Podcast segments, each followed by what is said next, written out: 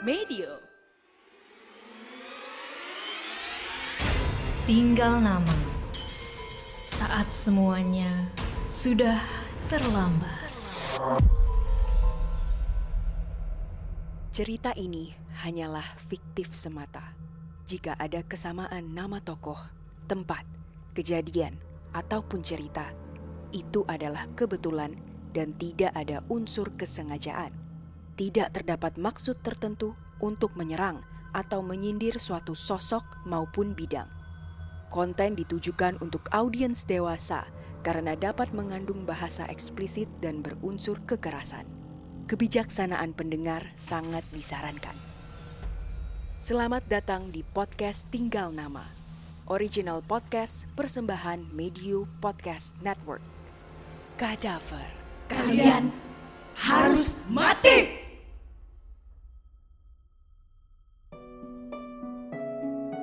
Sore itu, di pertengahan tahun 1927, Arin genap berusia 8 tahun.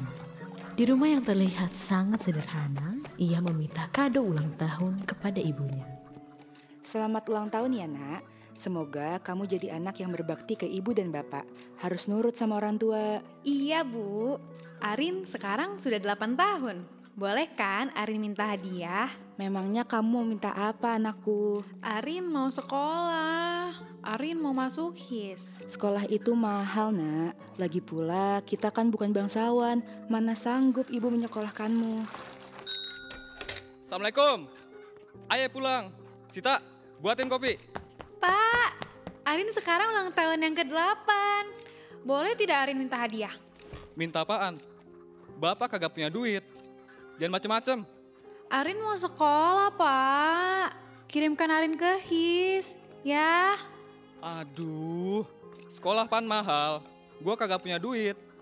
Lagian lu kan perempuan. Buat apa sekolah?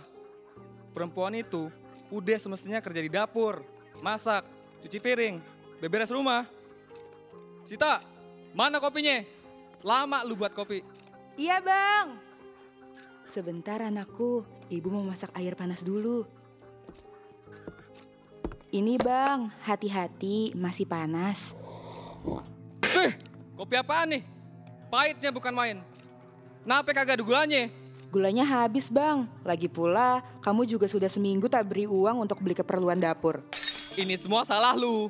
Lu kagak bisa atur uang. Dasar bini kagak guna. Apa? Aku ini benar. Kita ini orang miskin bang. Kamu kerja, cari uang. Harusnya uang itu untuk keperluan rumah, untuk Arin. Tapi malah kamu gunakan untuk mabuk-mabukan, main judi.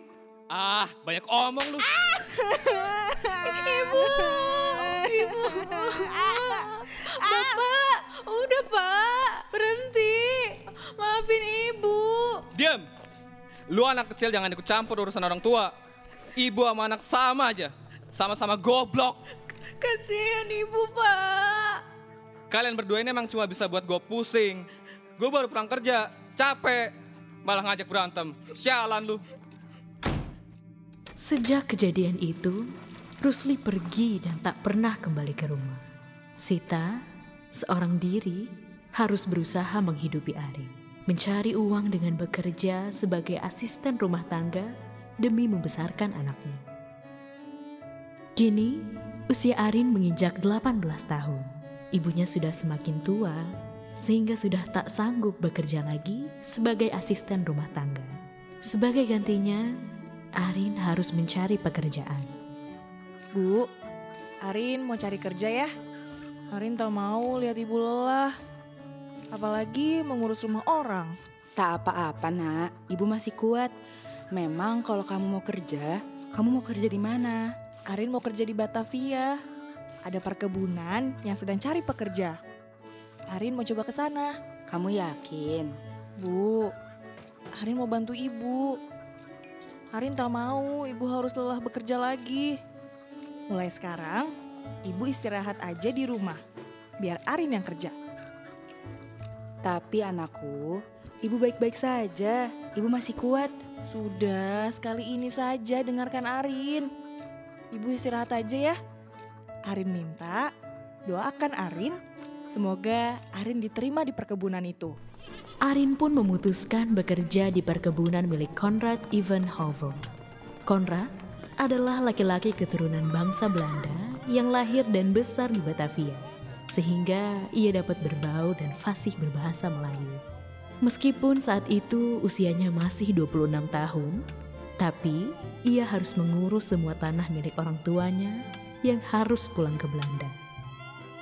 Permisi, Iya, ada apa? Tuan, maaf mengganggu waktunya. Saya dengar dari warga sekitar, perkebunan ini membutuhkan pekerja. Saya berminat bekerja di sini. Oh iya, saya Konrad. Siapa namamu? Saya punya nama Arin, Tuan. Arin. Nama yang bagus. Berapa usiamu? 18 tahun, Tuan. Mengapa kamu memilih untuk bekerja? Bukankah biasanya perempuan seusiamu mengurus rumah? Saya harus mencari uang untuk menghidupi ibu. Saya hanyalah anak satu-satunya dan saya hanya tinggal berdua dengan ibu, Tuan. Memangnya ke mana ayahmu? Entahlah, dia pergi meninggalkan kami saat saya masih kecil. Maaf jika pertanyaan itu menyinggungmu. Kalau begitu, mulai sekarang kamu sudah bisa bekerja di sini. Tak apa, Tuan. Terima kasih sudah mau menerima saya, Tuan. Konrad tidak sama seperti bangsa Belanda kebanyakan. Ia memiliki nurani dan kepedulian yang kuat terhadap nasib orang pribumi. Namun, ia tak bisa berbuat banyak karena lemah dalam urusan politik. Yang bisa dilakukannya hanyalah mengurus kebun, mempekerjakan bangsa pribumi, dan membantu para pekerjanya untuk belajar membaca, berhitung, dan menulis. Setelah tiga bulan bekerja di perkebunan tersebut, Arin dan Konrad semakin akrab. Selain karena pekerjaan Arin yang sangat bagus, Konrad juga ternyata diam-diam menyukai Arin. Permisi, Tuan.